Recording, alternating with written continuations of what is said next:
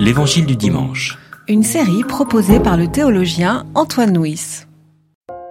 Voyant les foules, il fut pris de pitié pour elles, parce qu'elles étaient harassées et prostrées comme des brebis qui n'ont pas de berger.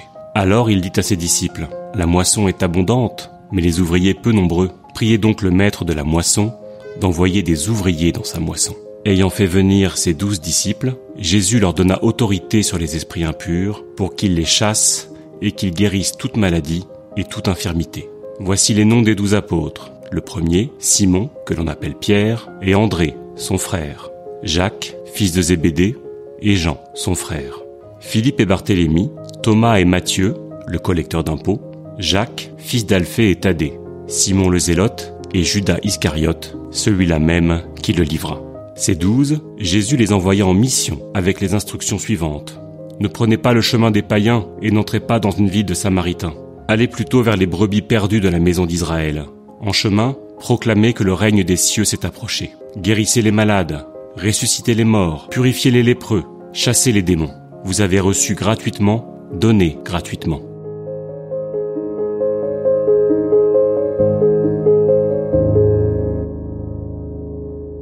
Le passage que nous avons lu vient clore toute une série de guérisons. Euh, dans les séquences qui précèdent, Jésus déploie son activité thérapeutique et ainsi, on l'a vu successivement, guérir des malades, euh, délivrer des, démoniaques, euh, relever un paralytique, guérir une fillette qui était à l'article de la mort et une femme atteinte d'une perte de sang, guérir deux aveugles et enfin libérer quelqu'un qui était pris par un esprit qui le rendait muet.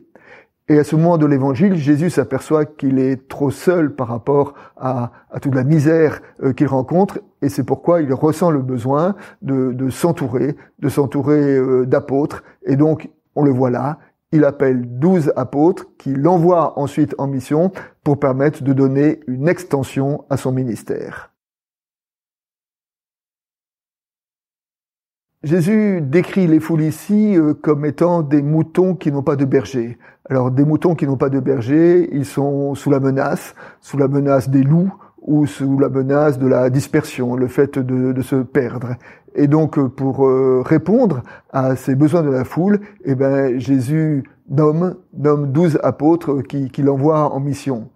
Et dans l'évangile de Jean, Jésus se présente euh, lui-même comme euh, le bon berger. Mais alors, si Jésus est le bon berger, eh ben les apôtres, euh, ben, les apôtres, ce sont les, on peut dire presque les, chiens de berger, hein c'est-à-dire ceux qui, sous les ordres du, du berger, viennent rassembler le troupeau. Et c'est cette image du, du, ministère que Jésus, que l'Évangile vient nous proposer dans, dans ce passage.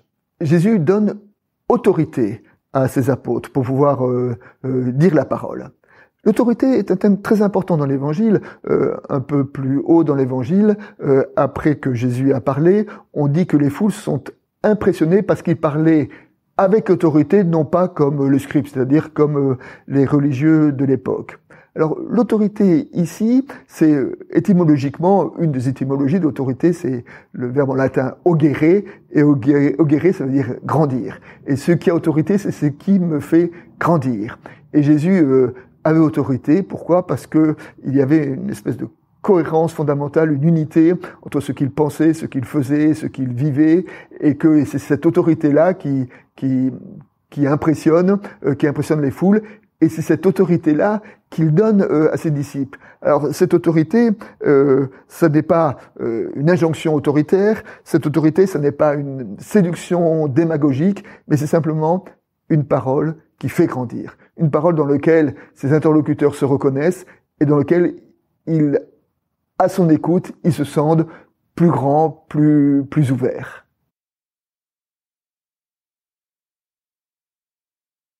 Pour euh, étendre son ministère, euh, Jésus fait le choix d'appeler douze apôtres. Alors, euh, il aurait pu faire le choix, ou Dieu aurait pu faire le choix de, de, tout diriger depuis son ciel, mais un des grands thèmes de la Bible, c'est que il a fait le choix, il a pris décision de passer par des hommes pour pour dire sa parole, pour, pour dire euh, le règne de Dieu dans notre monde. Et ben d'une certaine manière, c'est au nom de cette logique, cette logique d'un Dieu qui, dès le Premier Testament, fait alliance avec son peuple pour que son peuple soit euh, les témoins auprès des nations, et eh ben dans la même dynamique, euh, Jésus appelle des apôtres pour que ces apôtres soient témoins de sa parole. Jésus dit à ses apôtres, euh, ne n'allez pas chez les Samaritains, n'allez pas chez les étrangers, mais choisissez en priorité les brebis perdues d'Israël. Alors c'est assez étonnant parce que plus tard, au moment de, au début des actes des apôtres, quand Jésus quittera ses apôtres, là, il leur donnera un, envoi en mission vers le grand large. Hein. Il leur dira, vous serez mes témoins à Jérusalem, dans la Judée, dans la Samarie et jusqu'aux extrémités de la terre. Et donc, il y a un problème de, de timing, de, de bonne séquence. Pour l'instant, Jésus n'en est pas encore à cette extension de sa parole jusqu'aux extrémités de la terre, mais il privilégie euh, Israël. Il s'est conçu dans un premier temps comme étant celui qui voulait redonner à Israël sa vocation fondamentale. Ce sera dans, second, dans un second temps que qu'il étendra, qu'il comprendra lui-même ou, ou, qu'il organisera une parole qui, qui dépassera largement euh, les frontières d'Israël. Mais pour l'instant, euh, dans le temps dans lequel il est, à ce moment de l'Évangile, il s'adresse en priorité, comme il le dit lui-même, aux brebis perdues d'Israël. En envoyant les apôtres, Jésus leur dit euh, proclamez que le règne de Dieu s'est approché, et cette proclamation passe par un certain nombre de gestes guérissez les malades, réveillez les morts, purifiez les lépreux, chassez les démons, que nous pouvons entendre comme étant euh, une parole, une parole de libération, mais une parole qui est efficace, qui qui accomplit ce qu'elle euh, ce qu'elle annonce. Et puis il ajoute vous avez reçu gratuitement, donné gratuitement. Et en cela, Jésus inscrit la gratuité au cœur de la, de la vocation de ces, euh, de ces apôtres. Dans l'évangile, dans l'évangile, dans la première épître aux Corinthiens, euh, dans un verset, euh, Paul dit Qu'as-tu que tu n'aies reçu? Et si tu l'as reçu, pourquoi fais-tu comme si tu ne l'avais pas reçu? C'est-à-dire que donner gratuitement, pourquoi? Parce que ce que nous avons à partager, ne vient pas de nous. Ce que nous avons à partager est un don, et comme nous avons reçu gratuitement, nous pouvons le partager gratuitement.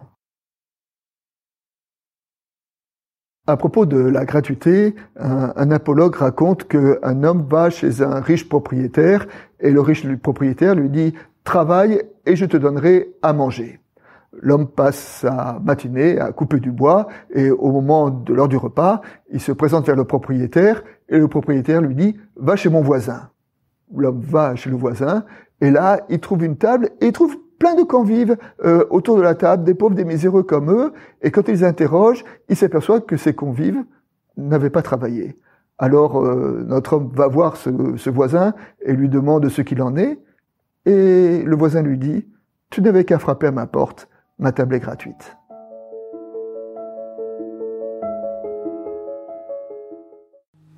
C'était L'Évangile du dimanche.